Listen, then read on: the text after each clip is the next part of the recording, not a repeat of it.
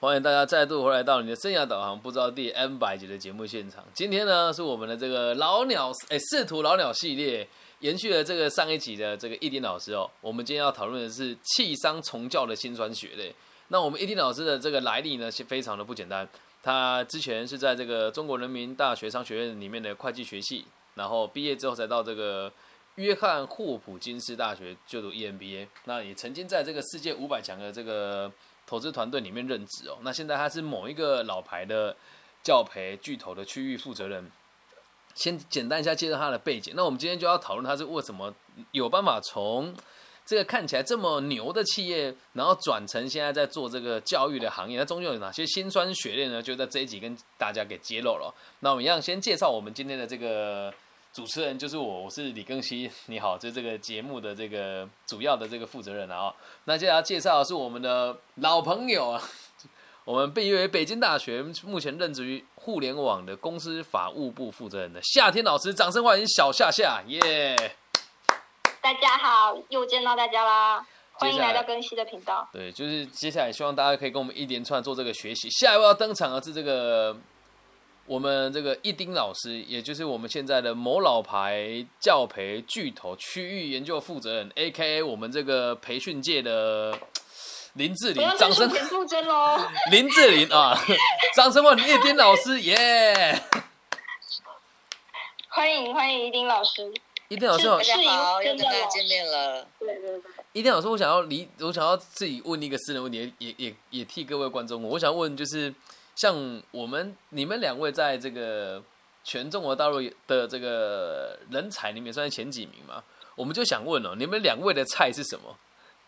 这可以接两位的菜，对，你们两位的菜是什么？这我真的私心想知道，对，让大家理解一下这个顶尖的人。聊私生活，没有这一题耶。突然想问嘛，准备哎。啊，那没事，但大家就知道，这个越顶尖的女孩就越少这个对恋爱上有需求的啊，所以各位好朋友们就好好的充实自并没。有啊，你这干嘛？这帮我帮我赶课就对了。没我对事没事要有需求。我只是好奇，就是你们会喜欢有什么样特质的人呐、这不是今天的节目内容。那你们如果想分享，我们就分享；如果没有的话，咱们就单刀直入今天的内容。没关系没关系，一丁老师先讲，我可以讲啊。依丁老师要不要讲？可以啊，就是其实也是一句很土的话，但是真的很真实，就是要有有趣的灵魂。哎呀，哎呀，太有趣了！想说，哇，这不就是我吗？哎呀，这不就是我吗？该不会小夏夏老师也是要有有趣的灵魂吧？哎，不，一定老师，你要的真的就是有趣的灵魂，你不介意他的工作收入什么的吗？不介意。嗯，我觉得怎么说呢？如果是我让我觉得这个人有趣，那可能也没有那么简单吧。哦啊，那我就要赶快把那个报名表拿回来了。号码牌，你 你号码牌应该有一百号吧？咱们有志者事竟成嘛，是不是？哦，所以要要要要在您觉得有趣，那那夏小夏夏呢？小夏夏老师，你觉得？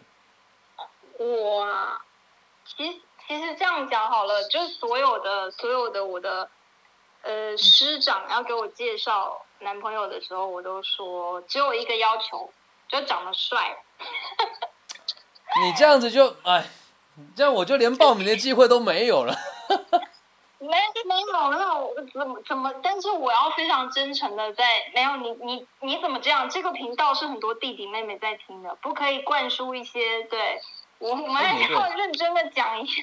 是是是是，因为我为什么会跟师长们讲说，呃，我需要我我我我想要长得帅的，因为其实长得帅的人大部分都已经结婚了，就是事实上在在在他们可以给我介绍的范围里面，一般他们都找不到帅的。哎，这个这个这个字是非常真实。所以嗯，小所以就，是起到一个筛选的作用，就是不要乱给我介绍。哦，你你是很严格，然后自己还没有一个方没有，向，对不对？好好好，我我要分享一个，就是说啊，这这个不能讲，下次我要我要我要征求过我朋友的意见。好好行行对行，但但是我有可以教给大家一个非常实用的筛选的方法。你说你说，怎么怎么因为这这个是我朋友的发明，我要我要先先问过他。好那嗯就下一期下一期介绍就是给大家介绍一个实用的筛选方法。好好，我也好想学啊！不然我这个离过婚带一个小孩子的男人，真的在爱情上面又无法再经历任何的风险了，实在是。好，那我们就切入。对，但是但是好好，因为很很公平嘛，对我因为你你问了我们两个问题，那我们也也反过来问，就是根西老师的菜是什么？我的菜啊，嗯，嗯，哎、就跟就把两位的条件加起来就是啊，哦，所以你要长得帅的，我长得漂亮的，我很直啊，我很直啊，我我要的是我希望他是有趣的灵魂，然后要有智慧，然后要长得长得漂亮，其实我觉得还好，就是要顺眼吧，因为我觉得其实小笑笑老师做的那个帅，应该就是顺眼的帅，不是吴亦凡那种大家觉得帅的帅吧，我是这么想的，对，所以我的我我的我我我没有说真的啦，就是我我现在觉得哈，因为因为呃，毕竟已经有一定的阅历了嘛，我现在觉得就是就是另另一半来讲，就是情绪稳定非常重要。哦，对，这这，个真的无论是另一半还是说你的朋友，partner、嗯你的团队合作的成员，对，这这这是这是非常重要的一点。哎，对，这个在这个前提下，我们才可以去讨论说每个人的能力的问题。这个如果我觉得这个对我很重要。这个如果大家有兴趣的话，可以去听我这个节目里面这个从个体心理学角度来切入情绪的存在是什么，这就可以给小夏夏老师一点小小的建议了。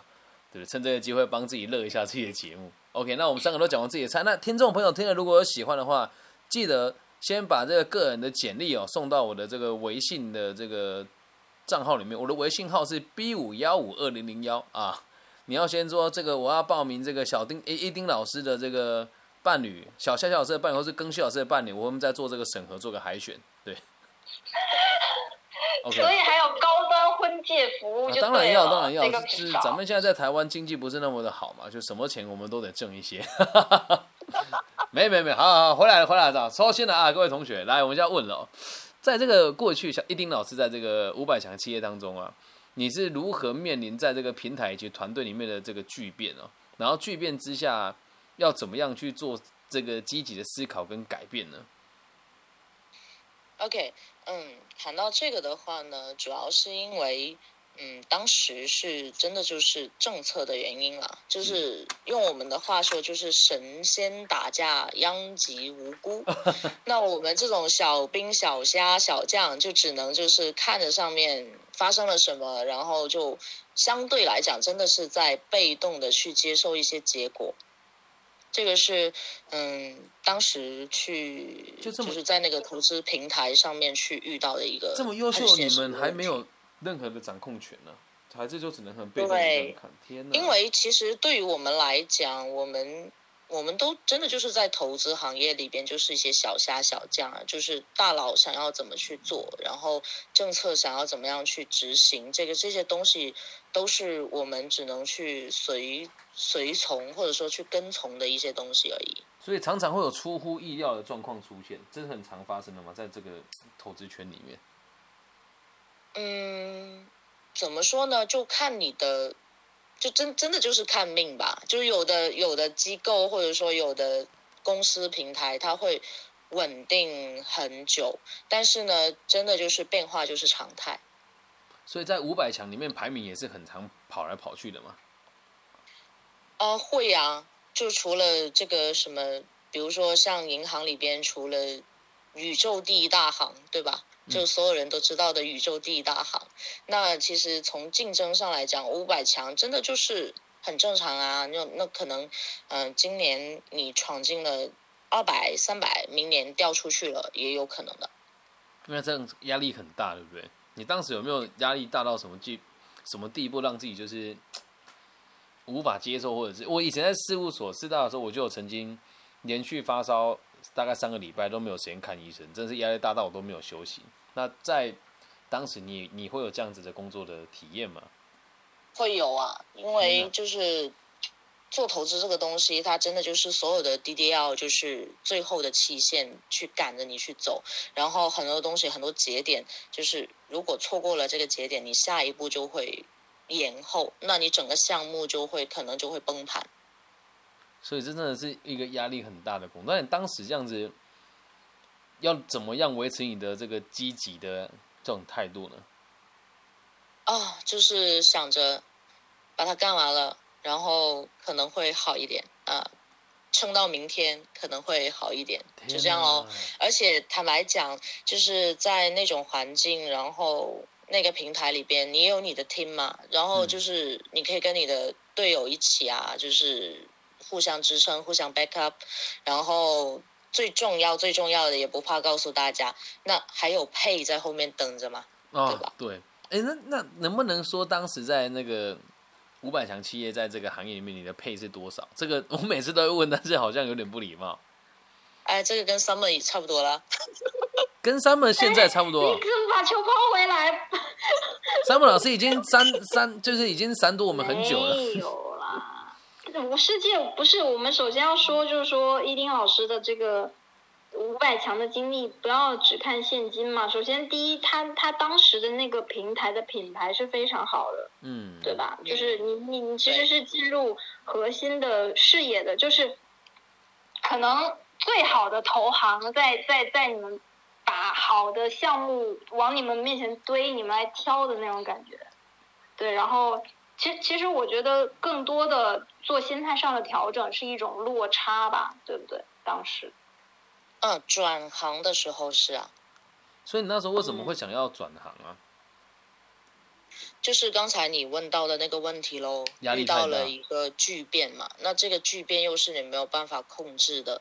然后呢，其实当时也不是说。一下子就没有办法去调整，其实是有机会的。比如说你换个团队，在这个整个集团里边换一个平台、换个公司，然后做差不多类似的事情都可以。只是说，嗯，就是跟自己当初想要的东西不太一样了，所以就选择了直接离开吧。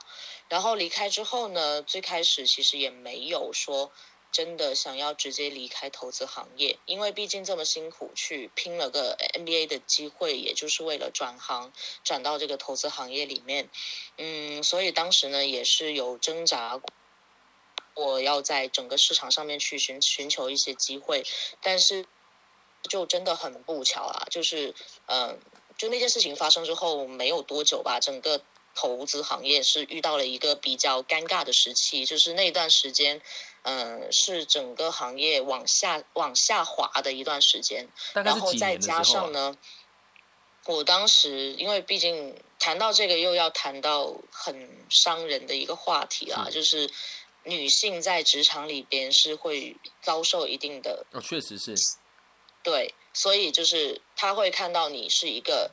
适婚的年龄的人是是一个生育年龄的人，他就会觉得你这个时候去换企业换公司，是不是会有一些别的目的？他就会相对来讲，他就没有这么信任你是一个可靠的劳动力。是，确实是。对，所以就是在那段时间，嗯，首先是自己很冲动的去做了一个决定，觉得不甘心吧，然后呢，又遭遇到了行业的一个。整体的下滑，然后再加上自己的女性的身份，就是这个年龄也到了，所以就是综合种种的因素吧，就是求职的那段时间并没有特别顺利，也没有真的找到自己想要去的一个岗位，所以就是，嗯，最后就是干脆就转行了。那你当时这样子待业多久啊？还是你是代职求职的呢？呃。没有，我待业就是，其实我是有一边在做一些别的事情，也没有说纯粹在待业。比如说我在考试，在做一些呃独立的咨询工作，然后也有在尝试去转，就是给自己转入教培行业去做一些铺垫。比如说去去哪里呢？Hello，听得到吗？一丁老师听得到吗？呃，我我先按暂停好了。哦，在为进入教培行业做一些准备，这样。哦，所以也不是完全的停滞下来就对了。那你那时候怎么会想要进入教培行业？你是从零开始，哎，就是一开始有没有遇到哪些很困难的事情啊？有啊，这这这里面这里面，我想我想插入一个对于。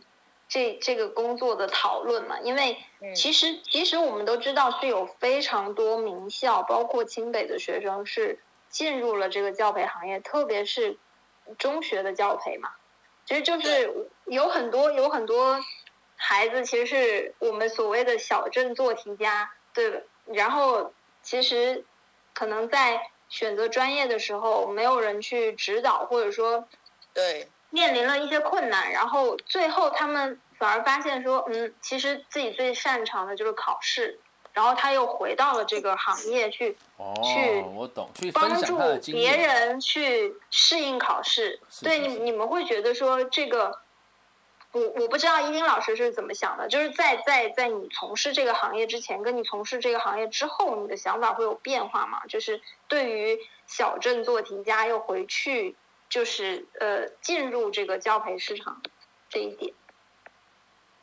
谈到这个的话，我觉得可能 Summer 已经忘记了当初我们为什么有一个共同的教育理想了，就变成感觉现在就是做教培就是在教大家去做题，其实并没有。嗯，当时我跟 Summer 是高中，这个可以说吗？Summer？呃，说你随便说，你们本来想就是开这个我们我们我们有专门录过一集复读，对，所以你可以随便聊。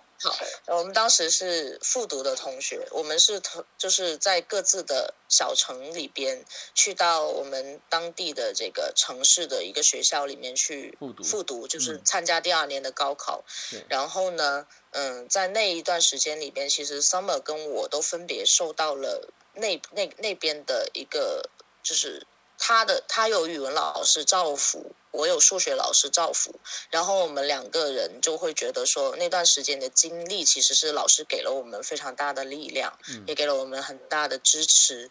在那个时候呢，就是我们俩有讨论很多关于可能未来怎么去，嗯，可能就是以某种形式去回报到教育这一个呃小镇教育上面这个这个这个问题上面去了，去就是对，有有去思考和讨论这个问题。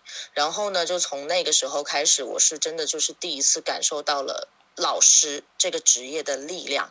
那从那个时候就有萌生，可能在未来的某个选择的方向上面，教育是其中的一个选择。再加上，其实我的父母就是教师队伍，就是人民教师出身，哦，所以说这个行业对我来讲一点都不陌生。嗯再加上呢嗯，到后来我去念 MBA 的时候，我是真的有见到跟大陆这边，就是跟我们中学啊、大学啊都很不一样的教授，就是老师和教授就是在嗯。在我 MBA 的这一个学校里面，我有碰到几个我真的会会对我这一生有一定的影响和改变的教授，我能够感受到他们真的就是学者，而且呢，他们就是进入到高校去教学，是真的就是一腔热诚的，想要把自己的知识传递给其他人，就是很纯粹的教授。所以这一些，嗯，在自己的成长经历过程之中，嗯，受到的很多很多老师教授的影响，这些嗯。都都会潜移默化的让我觉得，其实这个行业是我很还是真的想做的行业，很认同的，对，很认同的一个职业。那那那就是 当然，当嗯。然，我们当时都有讨论到教育公平的这个问题嘛，嗯。因为因为我们其实录过来的这几集，我们其其中也有零零散散的有讲到，就是关于其实中，嗯，其实现在目前这个现状之下，大城市和小城市，包括县城，包括乡村，它的每一每一级向下的这个传递教育资源的差别都是非常大的。对，然后你怎么去怎么去促进这个教育公平的问题？是因为，呃，对，其其实你会想到说，你如果只是做一个老师的话，你能够触及到的对象是有限的的。，对，就是其实像我像我的妈妈也是，因为这这就使得我们有很多共同的背景来讨论这件事情嘛。因为我妈妈也是小学老师出身，她可能一辈子都在同一个公立学校去教书，然后每一年她只能带一班学生，一班学生可能就四十到五十个人，他的影响力重有限进他的教龄，对不对？甚至还没有包括，比如说他要带这个这个年级的学生从三年级到六年级的这种情况，我就算你一年就带一班不同的学生好了，你是一个再好的老师，你在基基层的一线的岗位，你能够触达到的学生也是有限的影。响力不大了，应该这么说。嗯，就当当然，我们当时当时你你刚刚讲的确实是，确实是，如果从对学生的，无论是我们不要讲就是教育这个考试的水平，或者是学习的能力，我们就讲对于人格的塑造，对于视野的开阔，这个老师。教育一线的老师当然是能够对学生起到最最基础的一个影响的，就是最重要的一个影响。但是你我现在越来越觉得规模化的去培养这种能符合我们对教育理想的这个一个老师的图景，把平均线上的老师都拉到那个水平，我我觉得是不太现实。哎是啊，确实是啊。那就是如果这样，我们可以可以再带，就是如果在这个环境之下，就是两位老师现在还是看好培训行业的吗，是吧？应该觉得它还是一个非常有前景的行业吧。如果先不站在那个教育的这个公平上面来看，应该这个还是很有市场的嘛，对不对？就从这么听下来的话，嗯，怎么说呢？因为就是教育这件事情，真的就是就是一个国计民生的事情啊，就是每一个人他这一辈子都一定会触达的事情。所以说，那你看有这么多人，那就有这么多的教育的需求。那既然有这个需求，又存在这个教育资源的紧缺的这个问题，那相对来讲就会在市场上面会有一些嗯其他的力量进行一些补充和调整。所以说，嗯，肯定是会有它的市场的。所以应该也是说它市场确实还在。那我想问你一题，这也这也是三位老师，就是我也很想问的问题哦，就是如果你你认为现在在这个教育跟教育培训机构，还有这个债券教育的这个状况里面，它是促进了教育的公平呢，还是损害了教育的公平呢？这个真的比较比较尖锐一些哦，不知道。好好，我我我先我先来抛砖引玉，因为是一丁老师可能需要时间整理一下，就是为哎什么会问你啊？没有，他问你们两个都要问 那我我我那我听那我听错了，我以为以为我以为是说问 Summer。没有没有，是没有。我先我先我先抛砖引玉，等一下一丁老师再讲。就是说，为什么我们讨论到这个问题，还是回到我们刚刚讲说触达的问题嘛？嗯嗯呃，就其实其实其实之前其实主流媒体都有报道过，就是呃，应该是成都七中吧，然后他们用用这种互联网的方式，其实把把七中的那个课堂通过技术的手段搬到了四川可能省内的一些欠发达地区的学校，然后其实就是把互联网公司摸索出来的那一套双师课堂，嗯然后适用到了学校的场景里面，就是成都七中的非常有名的老师，然后在课堂上面去做这个课业的讲授，然后当地的老师其实只负责改作业和答疑，哦，这么酷，然后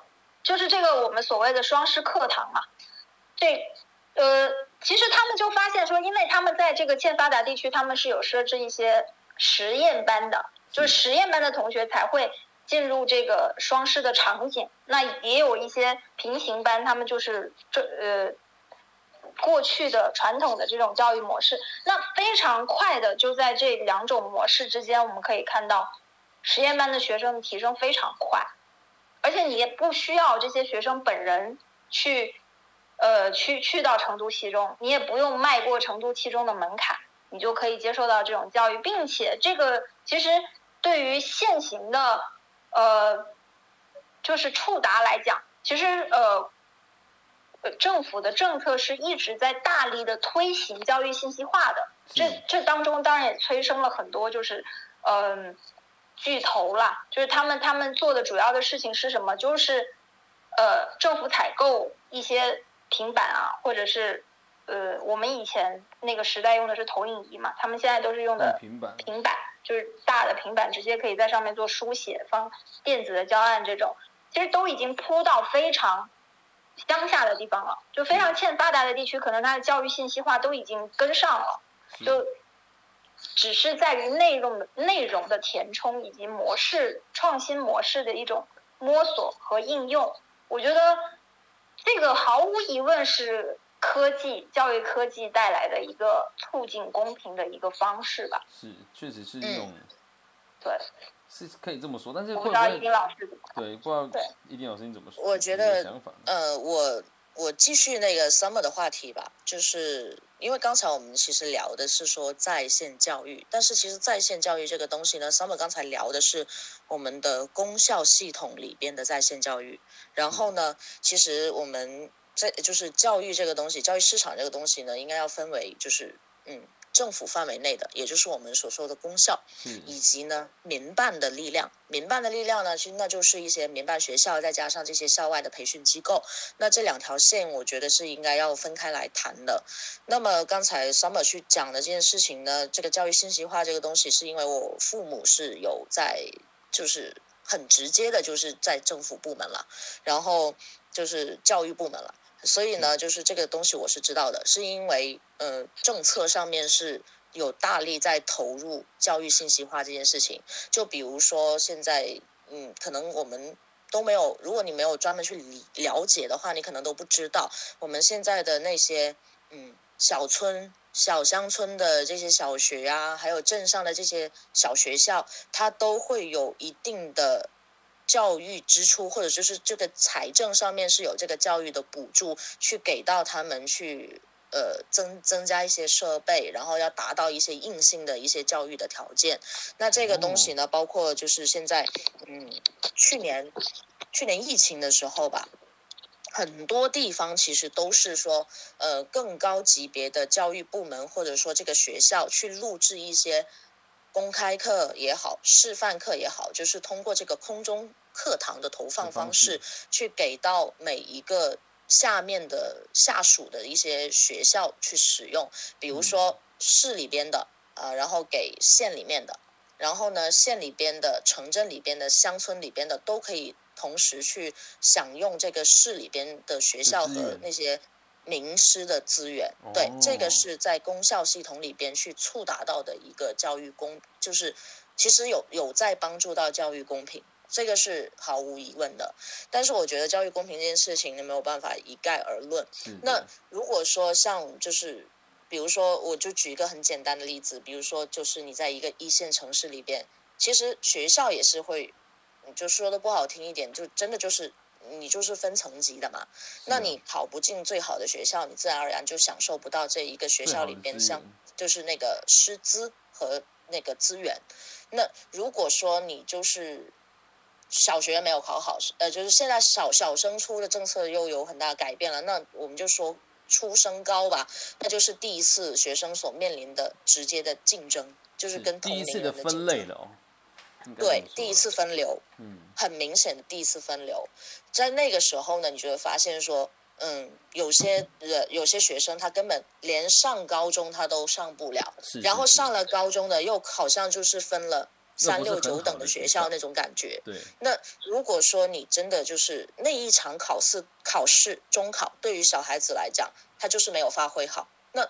真的会有可能会改变他的人生轨迹。那这个时候怎么办？就只能靠校外的一些力量、民办的一些力量来进行一些补充。嗯，这么听起来，两位老师的想法应该也都是认为它是有助于这个教育公平的哦，应该这么说吧？嗯，总体来讲，应该是说能够触达到这些教育资源的人。是对他们来讲是促进了教育公平，但是依然会有很多他没有办法去触达到这些资源的人，比如说我就是经济实力跟不上，或者说就是更简单的乡村里边，我连网络都跟不上，那这些没有触达的人群对他们来讲会更不公平。所以应该说还是有它的利跟弊的，我们只能尽可能的来来改变他们吧。听完之后，其实就跟我的现在的状况很像，我现在在台湾办教育，我是都不收费的。因为台湾地方小时候普及其实真的不难，然后我每年的寒暑假，我都会自己去偏乡的高中或者是国中跟他们进行这个生涯规划的一些分享啊。但希望我们未来也可以替台湾跟大陆多做一点什么。然后最后想要问哦，易定老师觉得自己是一个很酷的人吗？嗯，曾经觉得自己挺酷的，但是现在就感觉很柔和、很接地气。所以你有觉得自己过在主主流的生活当中吗？还是没有过在主流生活当中呢？我觉得可能相对于我以前的圈子来讲，是个非主流吧。哦，那你觉得背离主流生活需不需要很大的勇气啊？还是还好？需要啊，肯定需要啊。就转行的那段时间，会有一很长的一段时间的自我否定，就是不认可自己。那现在应该已经都不会了吧？嗯，不会有那种感觉了。就是那那段时间是真的，就是每天醒过来就会问自己：呃，你是谁？你在哪？你要做什么？嗯，其其实其实我想问这一题，就是说，其实主流的话，它也是相对的嘛。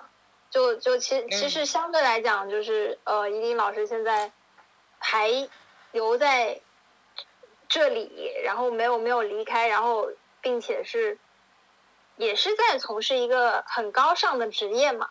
其实我觉得，就是可能相对他的。呃，商学院的同学来说，并不是一种主流的选择。我相信，我相信应该并不是一个主流的选择。但是，如果你站在更大的范围来看的话，其实也没有那么非主流了。对对，因为因为我也我我有认识一些更非主流的，比如说 你又非常的非主流啊。我觉得我自己也是属于非主流吧，我认为自己。对啊，对啊，对啊，我跟我我就是说你啊。我也非主流啊。就是只是我的工作应该要更酷一些，但我也没有去这么选择它。所以真的听完，就是也也确实是从一个很不一样的行业跳到另外一个截然不同的领域里面啊。所以一定老师现在应该也过得还不错，然后也都有找到自己想做的事情。那想问三木老师，夏夏老师，你也觉得自己是一个很酷的人吗？我觉得李庚希比较酷。哎呦，不过这没有，我就我是觉得说，嗯，啊，这个这这个话题要展开讲嘛，因为其实我的人生当中有很长的一段时间都在追求成为一个很酷的人。哦，我有感觉到，我十几年前认识的时候，对对，然后然后然后呃，甚至你为了做这个很酷的人，可能要付出一些。